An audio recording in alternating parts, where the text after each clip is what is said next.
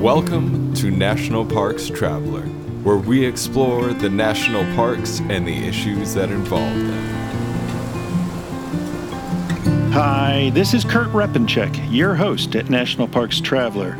If you were able to find some online time around the Thanksgiving break, you saw that we brought you some tips for avoiding crowds at Hawaii Volcanoes National Park this winter. Traveler's contributing photographer, Becky Latson, provided a great column that summarized her secrets for capturing great photos during your national park adventures. And our friends at Washington's National Park Fund provided an update on the Fisher Recovery Program in Olympic, Mount Rainier, and North Cascades National Parks. You can find those and other stories about national parks and protected areas at nationalparkstraveler.org. In this week's show, I talk with Kerry Gunther, the bear expert at Yellowstone National Park. He provides an update on the health of the park's grizzly bear population and how climate change is, or isn't, impacting the bear's diet. Erica Zambello takes us on a short visit to Fort Matanzas National Monument in Florida, and we wrap things up with a quick look around at what is, or is not, happening in the parks as winter draws near.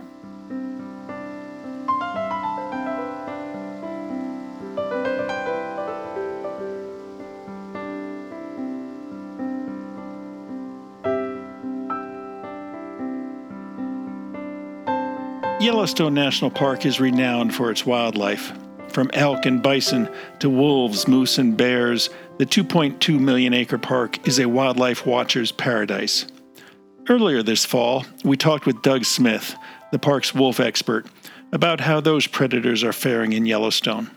Today, we've asked Kerry Gunther, Yellowstone's bear expert, to spend some time discussing the park's grizzly bear population. Welcome to the Traveler, Kerry. Thank you. The Bear Management Report says that the greater Yellowstone ecosystem's grizzly population back in 2014 was 757 bears. Um, that was an estimate. But still, it, it was up more than 600 bears from 1975 when the population was estimated at 136 individuals. What estimate would you put on today's grizzly population in the greater Yellowstone ecosystem? Well, grizzly bears are a hard species to count. Uh, they're generally solitary and they live in uh, remote mountainous terrain that's pretty rugged um, and a lot of it's forested. So they're a very hard species to count. But we still have uh, over 700 grizzly bears in the greater Yellowstone ecosystem. and we're still adding up uh, the numbers from this year, so we don't have a, an estimate for 2019 yet. Now, because it is an estimate, I, I think uh, Dan Wenk once told me, um, Yellowstone's former superintendent, uh, that there could be as many as a thousand bears. Is that right, or did I misunderstand him? No, he's correct. Um, using our data, some other scientists have uh, modeled it in a little bit different way and believe that there uh, could be as many as uh, 1,000 to 1,100 uh, grizzly bears in the greater Yellowstone ecosystem. Now, of course, I think uh, most people who don't live in the region might struggle to grasp exactly what the greater Yellowstone ecosystem is. And, you know, I think it's what, uh, anywhere between 18 and, and 30 million acres, depending on what you're including in it. And, and so, can you say what portion of the greater Yellowstone ecosystem Yellowstone National Park represents? Well, Yellowstone is about um, 38 39% of the recovery zone that was established by the U.S. Fish and Wildlife Service for where they wanted to recover a viable population of grizzly bears. Now, grizzly bears are well beyond the recovery zone now, uh, so we have a demographic monitoring area, and Yellowstone Park is about 21% of that monitoring area. So we're actually only a small portion of the area occupied by grizzly bears in the greater Yellowstone ecosystem. Uh, the ecosystem includes Grand Teton National Park, and then all the national forests uh, surrounding the park, as well as state and private land and some BLM land and uh, other lands as well. So it's a, it's a huge area. Yes, it uh, going south into Wyoming. It includes the Wind River Range, right? But not necessarily the Wyoming Range in the southwestern corner of the state. Yeah, the Wind River Range uh, is occupied by grizzly bears, and we're starting to get bears uh, moving down the Wyoming Range as well. But but the Wyoming range is outside of the greater Yellowstone ecosystem. Is that right? Well, outside of the demographic monitoring area, and uh, you know, there's no one definition of the greater Yellowstone ecosystem. Um, So uh, some people probably would consider that uh, those bears are part of this population, but it's beyond the area where we can continue to uh, closely monitor the population. So, of those roughly 750 uh, grizzly bears in the ecosystem, can can we say how many utilize the park? Uh, in Yellowstone National Park, um, we roughly estimate uh, 150 to 200 of those bears. You know, bears don't know those political boundaries, and so some bears never leave the park. There's a lot of bears that have home ranges that overlap park boundaries, and they spend time inside and outside the park. And then a lot of bears never even enter Yellowstone National Park, and you know the park's not getting any bigger, but uh, the area occupied by grizzly bears is. So there's actually a lot more grizzly bears now outside the park than there are inside the park. And it's not that our population declined; it's just that uh, the number of grizzly bears outside the park has increased. Is there a specific um, size of a home range of uh, a male grizzly bear? I mean, is that is that the constricting factor with how many bears are in Yellowstone? Yes, um, you know, bears have home ranges that can be hundreds of square miles, and so Yellowstone National Park can only hold so many.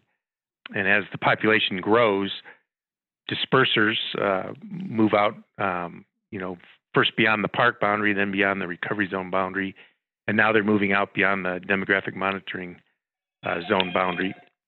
Now, grizzly bears very well might be the most litigated issue tied to Yellowstone and the surrounding ecosystem since the debate over winter use management in Yellowstone.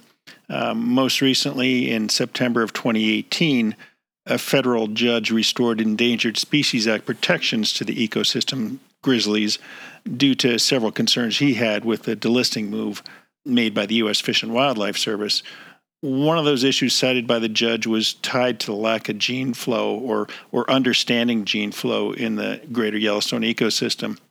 Now, of course, the, the Yellowstone to Yukon initiative uh, has been striving since the 1990s at least to provide connectivity between those two regions to enhance the gene flow between bears and other animals along that corridor. That said, how healthy is the genetic profile of the ecosystem's grizzlies? You know, we've looked at uh, through DNA um, our genetic diversity, and our rate of inbreeding is less than half of 1%, so it's pretty low. And as the population grows, uh, it's growing to the north, and the northern continental divide ecosystem is also growing, and it's uh, growing to the south. So the two populations are slowly uh, moving towards each other, and we're currently only about 70 miles apart uh, from the northernmost Yellowstone bears and the southernmost uh, northern continental divide bears. So we're getting uh, closer and closer to the point where there could be uh, movement of bears and genetics between the two populations. And and would it take a, a number of, of bears to, to cross that divide and, and bring in genetic uh, new new genetic material to uh, to really greatly enhance the genetic diversity in the greater Yellowstone population? Well, um, there's a lot of debate about how many bears it would take, but uh, some people believe that as as few as two bears per 10 years would maintain the genetic diversity that we currently have. Um, and so, obviously, the more bears making those movements, uh, the better for the health of both populations. Yeah, yeah, and it, it sounds like uh, right now there, there's no concerns about uh, an inbreeding po- uh, an inbreeding problem cropping up with uh, the grizzlies in the greater Yellowstone ecosystem. That's right. You know, currently our rate of inbreeding is so low that it's not a significant concern. Now, looking long term into the future, if this population were to remain isolated, it would become a growing concern. But with the two populations growing and moving towards each other, um, the future looks uh, pretty bright in that regard. That's good. That's good. Now, some of the good news in the 2018 Bear Management Report is that there were fewer direct conflicts between grizzly bears and Yellowstone visitors, and maybe that's also black bears included as well. At the same time, you're seeing more bear jams as people stop along the, the loop roads to watch and photograph grizzlies. How great of a problem is that, and what danger are some of these visitors placing themselves in? And how is the park dealing with that? Yes, historically, um, in the 60s and 70s, we had a lot of bear human conflicts. And then in the early 1970s, we did a lot uh, to install bear proof infrastructure, uh, bear proof garbage cans, dumpsters, food storage boxes, food poles in the backcountry. And that has really uh, paid dividends. And Yellowstone Park now has very few uh, grizzly bear human conflicts.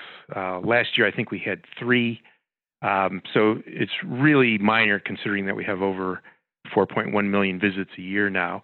Um, our biggest management challenge today is this growing number of visitors, and then uh, these habituated bears. Uh, bears behaviorally are very flexible, and they quickly learn that uh, visitors aren't really a threat, and so they'll be foraging in roadside meadows, uh, just going about their business, and all these visitors are just kind of benign background noise. And so we can get uh, bear jams with hundreds of visitors and vehicles stopped to watch a bear feed in a roadside meadow. And that's our biggest challenge, just trying to keep uh, the road open for traffic, uh, but also to make sure that uh, our visitors don't approach, surround, uh, block the path of, or follow these roadside bears as they leave the meadows. We average one bear inflicted human injury per year, and those are typically uh, in the back country uh, due to surprise encounters between hikers and bears. So far, we haven't had anybody hurt at a bear jam along a road. Bears become pretty tolerant of people in those areas, but still, people are often um, not behaving with the best uh, bear viewing etiquette at these bear jams, approaching, uh, you know, too close, uh, even to females with cubs of the year. sometimes, you know, running back to the car to get a camera or something. And uh, running can sometimes trigger a chase response in bears. So uh, we're sh- trying to keep visitors at least 100 yards away from bears, uh, but we can't be everywhere at once. And we now have more bear jams than we have staff to manage. So mm. at a lot of bear jams, park visitors just on their own uh, with a grizzly bear that might be 10 or 20 yards off the road. And uh, so we really depend on the visitors knowing how to behave around bears and to follow proper bear viewing and photographic etiquette there. Yeah, I guess that could become a, a greater issue to deal with as uh, bears become more habituated. Because might might that lead uh, to give uh, visitors a, a, false sense of security that boy, you know, the bear's not reacting to me, I can get even closer. Yes, and um, we also have the problem when the bears are that close that some visitors, and it's fairly rare, it's a very small percent of our total visitation, but some visitors then feel the need to throw food to bears. Hmm. And uh, then uh, once a bear starts getting fed, then it might start approaching vehicles. And then uh, food conditioned bears are often responsible for a lot of property damages and occasionally hurting people. So, again, our educational efforts uh, are aimed um, also at teaching visitors not to feed bears, but we'll have uh, one or two cases a summer where somebody will throw uh, some food to a bear. So um, we also try to teach the bears to uh, stay a little bit away from the road so that uh, it's less tempting for visitors to throw food. Uh, so we're, we're, we kind of try to set boundaries for people and bears at those roadside jams. And so occasionally we will uh, haze bears a little bit further away from the road. Uh, we'll, we'll let them cross the road and they can feed in the meadows next to the road but we don't want them feeding in that uh, real close distance, 10 to 30 yards from the road. And so uh, we'll use anything from the lights and sirens on vehicles to uh, paintball guns, uh, even bump it up sometimes to uh, beanbag rounds fired from a shotgun to try to teach the bears just to maintain a little bit further distance from the people. Um, and we're, then we're also trying to educate the people that if the bear comes close to the road that they should move to continue to maintain that 100 yard distance. Mm-hmm, mm-hmm. Um, I know it, it's it's really difficult. Uh, you know, people are here on vacation, and a lot of them have never seen a bear before, and so they're not always thinking, "Well, I need to maintain this 100 yards." They're just so excited, you know, to see and photograph the bear. So it's a it's, it's a difficult thing for us to to get the public to, to follow. Sure, sure. I know down in Grand Teton National Park, they have, I guess, a, a wildlife brigade, I think they call it, that the, the Grand Teton National Park Foundation has helped pull together to basically get a volunteer workforce out there to to work with park visitors and educate them in terms of uh, wildlife watching. Is that something that uh, we might see in Yellowstone in the years to come, or is it already out there? It's already out there. We don't call ours the Wildlife Brigade, but we have a combination of paid staff and volunteers um, and we also use uh, ambulance drivers and other things if there's not a, a, other staff, if there's not an emergency medical situation, uh, we often have our ambulance drivers out there managing people in traffic at Bear Jam. So we use a combination of uh, paid staff and volunteers, and uh, you'll see everything from uh, you know biologists to uh, rangers, law enforcement rangers, to ambulance drivers to maintenance guys helping on these bear jams at times. That's good to hear. We're talking today with Kerry Gunther, uh, Yellowstone National Park's bear expert, about grizzly bears in the park. We're going to take a short break and we'll be right back. Listener and reader support make National Parks Traveler possible every day of the year. If you enjoy Traveler's content, please consider a donation via nationalparkstraveler.org. Washington State is graced with three spectacular national parks, each different and special in their own unique ways. As the official nonprofit partner and the only philanthropic organization dedicated exclusively to supporting these parks through charitable contributions, Washington's National Park Fund has a mission to deepen the public's love for, understanding of, and experiences in Mount Rainier, North Cascades, and Olympic National Parks. Share your passion for these parks at WNPF.org.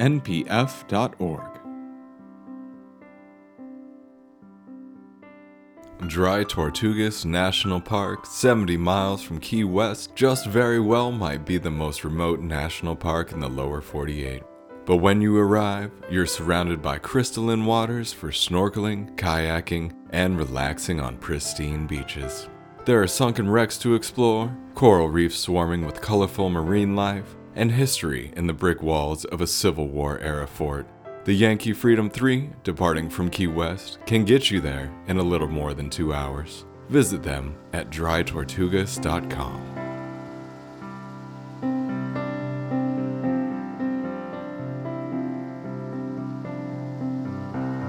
You know, Kerry, one of the things that uh, seems to come up from time to time is the diet of grizzly bears, and and we know that in the fall when they want to put on the pounds and whatnot, they normally rely on um, the white bark pine seed crop. And for years, we've been hearing that climate change could adversely impact white bark pines, and that this nutritious food source for grizzlies could be greatly diminished. Are, are we seeing that yet? Is that coming uh, true?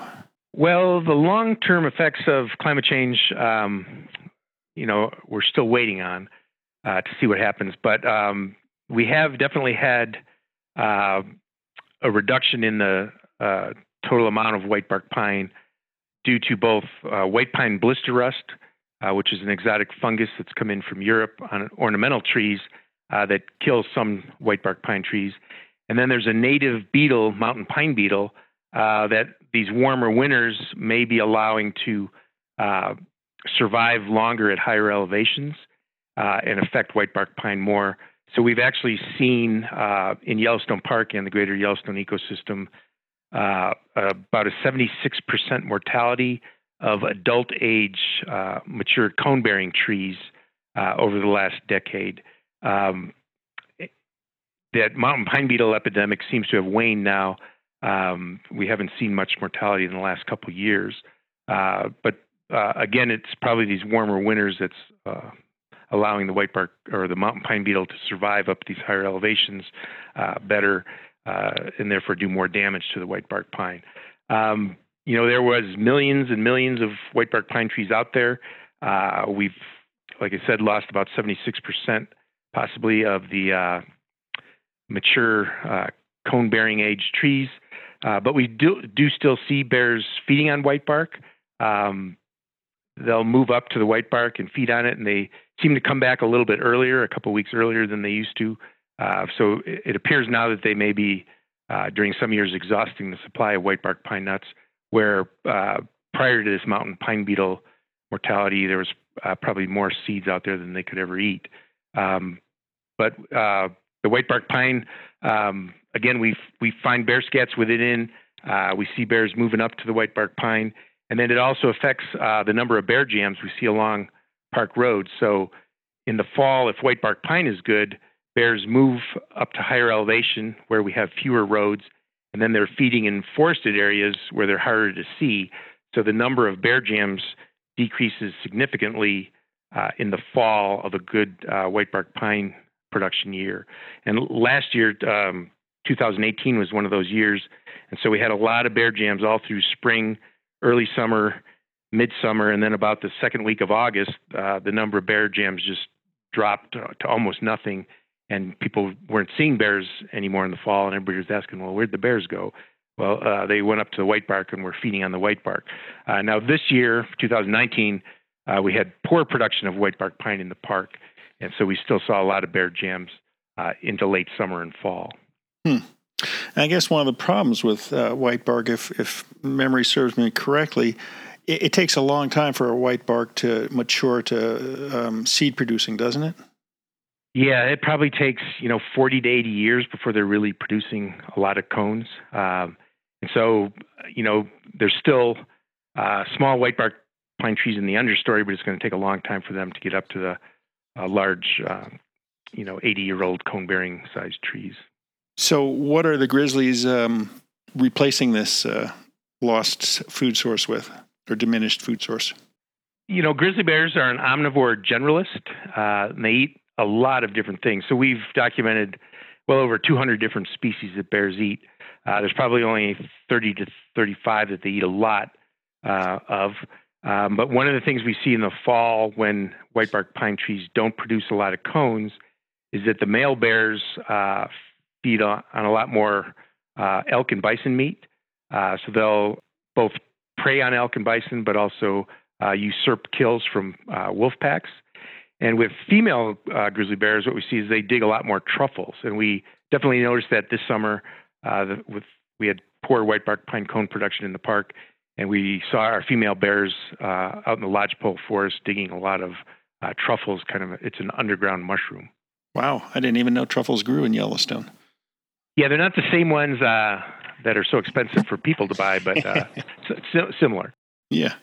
Now, of course, um, there are other food sources that um, are out there, such as the army cutworm moths and the cutthroat trout in the tributaries to Yellowstone Lake. And you know, from time to time, we hear that you know the the cutworm moths are down, or that the uh, the lake trout uh, infestation in Yellowstone Lake has impacted the number of cutthroat trout heading into the tributaries.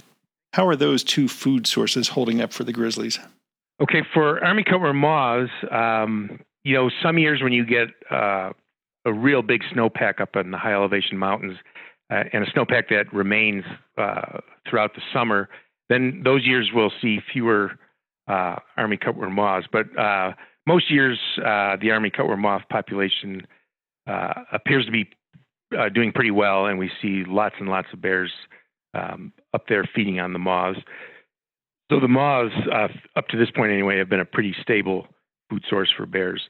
with cutthroat trout, you know, we saw a pretty significant decline in cutthroat trout, and due to the introduction of uh, exotic lake trout, as well as whirling disease, and then some drought years that affected cutthroat trout juvenile uh, recruitment. Um, and the park has implemented a program uh, of gill netting uh, lake trout and removes now 200 to 300,000 lake trout a year in an effort to try to lower the uh, lake trout population so that the cutthroat population uh, can make a comeback. And we're seeing just maybe the first signs uh, that that's paying off. Uh, we've seen in the you know for many years we didn't see bears fishing at all anymore, and in the last few years there's a couple tributary streams that we monitor where we have seen uh, cutthroat trout returning and spawning and bears fishing in those creeks again. It's not many bears and it's not many fish, uh, but it, it's an indicator that we might just be turning the corner on that and getting a handle on the lake trout. Yeah, I believe you participated in a in a study that came out earlier this year that the, the grizzlies that relied on those uh, cutthroat trout have indeed turned to um, other food sources around the lake. I, I believe uh, was it like you said, elk and, and bison. Yeah, um, you know, again, with grizzly bears being an omnivore generalist, uh, they're they're also very good at diet switching. So when one food is abundant, they feed on it, and if it's uh, it disappears, they they switch and feed on other things. Uh, and so with bears around the lake, um, we've seen them preying a lot on elk calves uh, around the lake, and there's some overlap with the elk calf predation period and when they used to feed on cutthroat trout. You know, we're seeing some bears starting to fish again, um, and th- there's so many different things that bears eat that it's really hard to uh, come to direct correlations between how the loss or reduction of one food is affecting uh, average litter size and cub survival and that kind of thing. So you really have to monitor all that stuff over a long period of time uh, to start to understand how uh, the loss or reduction of one food is impacting uh, the population dynamics of grizzly bears. Yeah, yeah. Now, people love to see wildlife in Yellowstone, and I'm not sure if they want to see wolves more than grizzlies or grizzlies more than wolves or, or moose or bison. Um, I know I've often head to the, the Lamar Valley um, as my go to spot to, to see just about any wildlife in the park, and I've been fortunate enough to see both wolves and, and grizzly bears there. That said, uh, where would you suggest people go to increase their odds of seeing a grizzly in Yellowstone? You know, Lamar Valley is one of the, the best places, and uh, there's a lot of people that go there um, that come here actually sometimes for weeks at a time. Uh, so if you see a big group of people looking through spotting scopes in Lamar Valley, chances are there's bears or wolves that they're watching. Uh, Hayden Valley is another good place uh, where you can see grizzly bears from the road with a spotting scope. Uh, and then um, along the East Entrance Road uh, out towards uh, Sedge Bay and Mary Bay, there's oftentimes grizzly bears feeding in those meadows along there as well. And, you know, bear and wolf viewing has become one of the primary reasons uh, people come to Yellowstone, uh, you know, starting to surpass uh, looking at geysers and thermal features. Um, and uh, bear and wolf and wildlife viewing has become uh, an industry of itself in the gateway communities around here. Mm-hmm. Uh, bear viewing alone, from a study we did, probably um, puts pumps about over $10 million into the economies of gateway communities around the park. Every year? Every year, yeah. Wow. And you, were you able to break down where that money is going? Is is it lodging and dining or? Mostly lodging and dining, yes. Okay. Gas, uh, other things, souvenirs. Yeah. Souvenirs. Um, and, and, some um, um, guiding services, perhaps? Yes, uh, um, there's a lot of uh, wildlife watching uh, tour guides now operating in the park um, and that business uh, seems to be growing every year. That's good to hear. We've been talking today with Kerry Gunther, Yellowstone National Park's bear expert, about the state of grizzly bears in Yellowstone National Park. Kerry, thanks so much for joining us today. It's been uh, fun talking with you, and I, I, look forward to bringing you back onto the show. Yeah, and thank you. And uh, I'm glad we can get these, these messages out to the, the public that loves Yellowstone and loves to see bears here.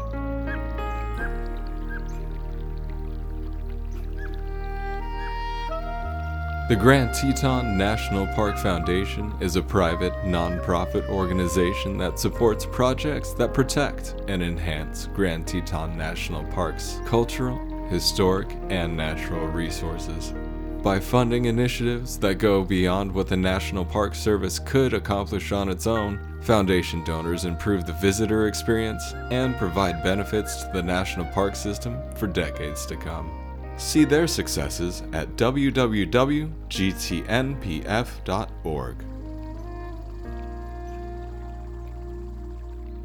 Acadia National Park is one of the 10 most popular national parks in the United States. It is also one of the smallest and most vulnerable. That's why Friends of Acadia exists. Friends of Acadia is an independent organization of passionate people inspiring those who love this magnificent park to make a real and lasting difference for Acadia.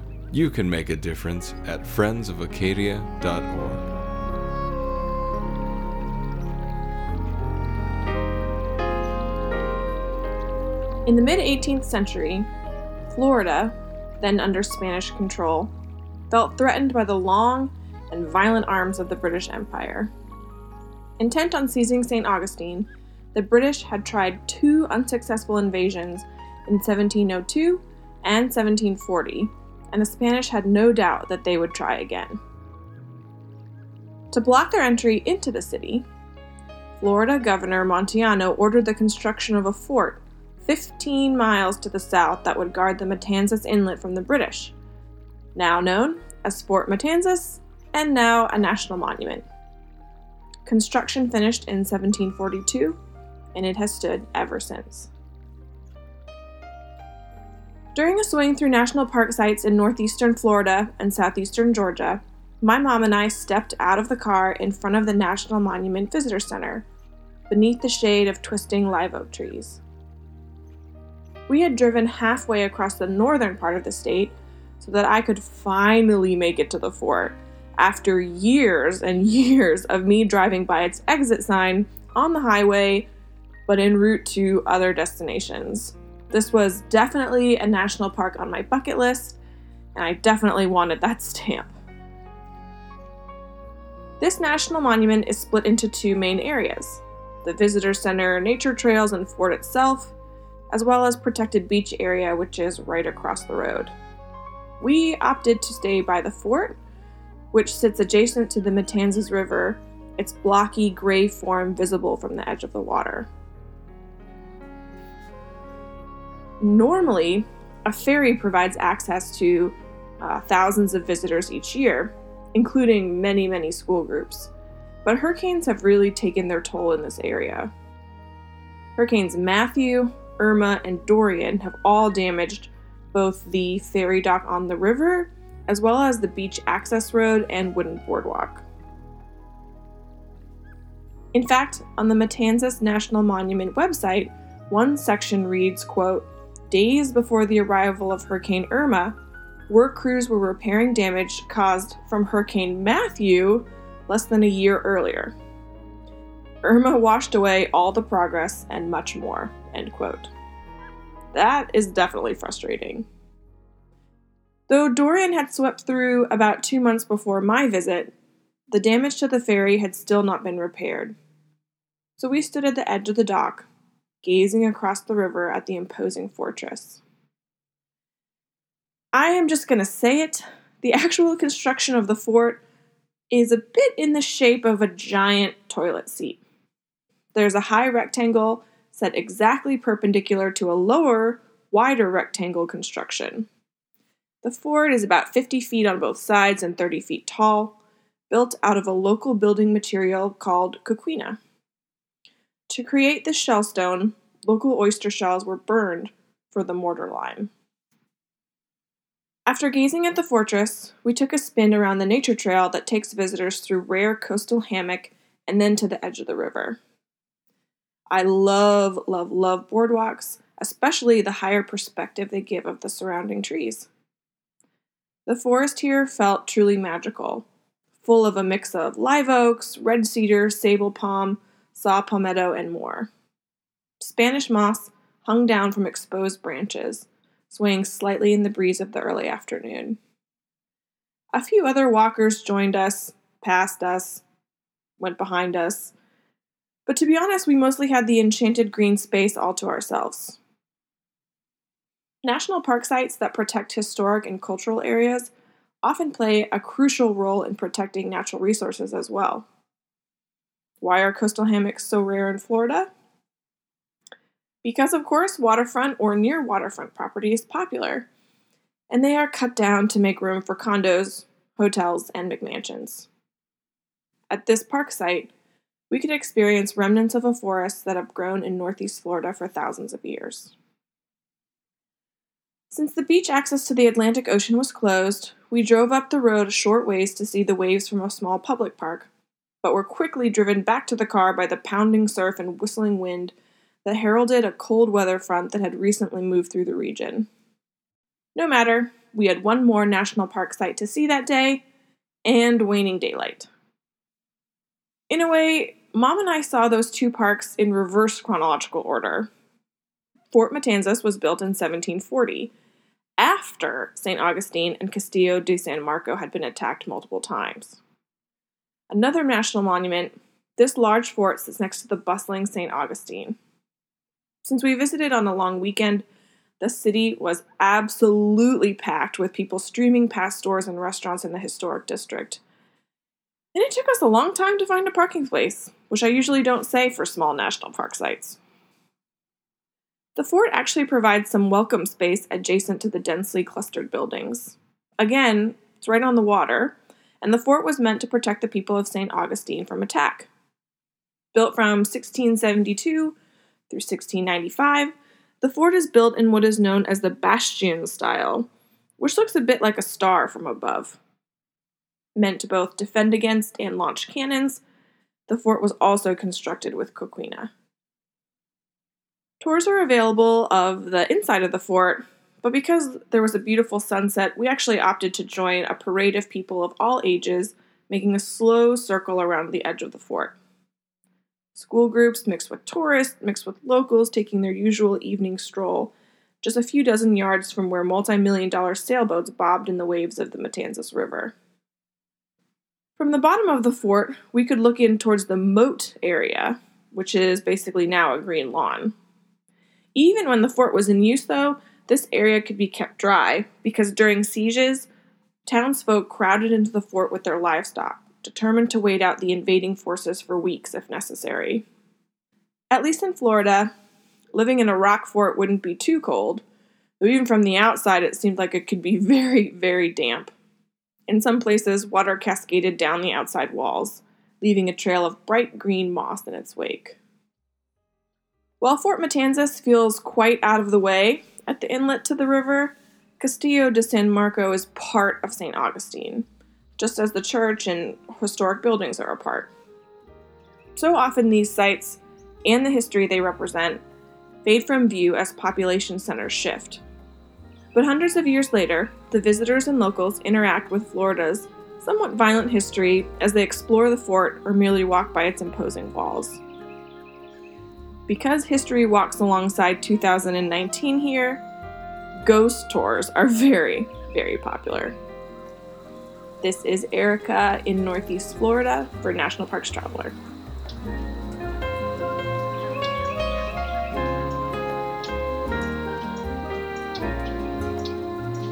The North Cascades Institute has a large portfolio. It's an environmental learning center, training center, conference center, and leadership center, all set in the splendor of the North Cascades National Park Complex. Learn more at ncascades.org. The Blue Ridge Parkway Foundation is the primary nonprofit fundraising partner for the Blue Ridge Parkway. It is made up of people who have a deep love for this majestic road and want to ensure that its natural beauty and the experiences it offers endure for generations to come. Show your appreciation at brpfoundation.org. What's going on across the national park system? That's always a good question as the seasons change, in this case, from fall to winter. At Cedar Breaks National Monument in Utah, heavy snows and drifting have led to closure of State Route 148, which connects the monument to Utah Highways 14 and 143. Park staff say drifts and ice have accumulated on the road to the point where it has become unsafe to allow vehicle traffic. Although the scenic road through the park is now closed, vehicles can still access the northern side of the park via Highway 143 in the town of Brian Head. State Route 143, which connects Parowan to Panguitch, will remain open throughout the winter, but the public should be aware that this route temporarily closes during and immediately after heavy snowstorms and periods of blowing snow. As the snow continues to build, Cedar Breaks Scenic Drive will be transformed into a marked and groomed snowmobile route, and the rest of the park will become a winter playground for those on snowshoes and cross country skis. In New Jersey, visit Morristown National Historical Park on December 12th for the festive Sing We All Merrily, a Colonial Christmas, presented by Linda Russell and Company. program begins at 7 p.m. at the park's Washington Headquarters Museum at 30 Washington Place in Morristown. During the presentation, Linda Russell and Company's holiday concert will bring to life Christmases past. While Christmas was outlawed in 1659 by the New England Puritans, down in Jamestown, Virginia, the Englishman John Smith noted a very merry celebration held by the settlers there. Christmas in colonial times was kept, or not kept, according to one's religious background and country of origin. The joyous and heartfelt performance, Sing We All Merrily, will explore the traditions of the holiday in early America through English carols, American folk hymns, dance tunes, and drinking songs. Quotes from diaries, poems, toasts, and wassail recipes are interspersed with music played on the hammered dulcimer, mountain dulcimer, fiddle, cello, and limberjack. There really are no bad seasons in the national park system, just seasons that might challenge you a bit more than others. With that understood, you might be pleased to learn that the Oregon Inlet Campground at Cape Hatteras National Seashore on the Outer Banks of North Carolina will remain open year round. This campground usually closes after Thanksgiving weekend, but this year it will stay open for the entire year as the seashore evaluates a new camping opportunity. In northern Wyoming and southern Montana, the Kane Christmas bird count will be held at Bighorn Canyon National Recreation Area on Saturday, December 21st. If you can attend, plan to meet at the Bighorn Canyon Visitor Center in Lovell, Wyoming at 7 a.m. to check in, select a route, and enjoy a hot beverage. Those planning to count birds should bring binoculars, bird books, spotting scope, camera, clipboard, warm clothing and footwear, hat and gloves, lunch, and plenty of water and or warm drinks. The bird count will end at 4 p.m.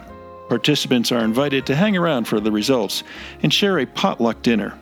If you plan to join the group for dinner, please bring a dish to share. The Kane Christmas Bird Count Circle is centered around the old town of Kane and extends from roughly Moncure Springs on the west side to Sand Draw near Lovell. It includes a good portion of yellowtail habitat. Pheasant season will still be open, so don't forget to wear your hunter orange. Four wheel drive vehicles are recommended. If you don't have a four wheel drive vehicle, park staff will try to pair you with a team that does have one. The National Park Service has announced the reopening of the Princess Ditch Trail at Whiskeytown National Recreation Area in California. This trail connects to a network of trails on the west side of Redding, California, including the Bureau of Land Management's Mule Ridge and Swasey recreation areas. Two bridges along the Princess Ditch Trail were burned in the Carr Fire, which limited access along the trail. With rehabilitation funding from the Burned Area Emergency Response Program, Whiskeytown's trail crew worked alongside personnel from the Redding Smart Business Resource Center, Northern California Indian Development Council, and Lassen Volcanic National Park's trail crew in rebuilding the two burned bridges and rehabilitating the 1.9 mile trail. Hazard trees along the trail still exist, and you're advised to be alert while using the trail, especially during windy days. The Princess Ditch Trail joins the list of 10 other trails open to the public at Whiskeytown. Finally, the future of recreation was celebrated in Mohave County, Arizona last month as multiple city, county, and federal agencies gathered to break ground for the Arizona Heritage Trail along the Colorado River. This multi use trail will travel through Lake Mead National Recreation Area and across the Davis Dam, connecting to the Colorado River Heritage Trail in Nevada. The idea for the trail began in 1999 when the U.S. Bureau of Reclamation developed a model plan for the Loop Trail project. In 2012, the Nevada portion was completed, and in 2016, the Bureau of Reclamation was awarded a $6.7 million Southern Nevada Public Land Management Act grant to complete the Arizona portion. That's our show for this week. We hope you enjoyed it. Next week, we'll be discussing the longest terrestrial migrations on Earth, some of which pass through national parks. For National Parks Traveler, this is Kurt Repanshek. See you in the parks.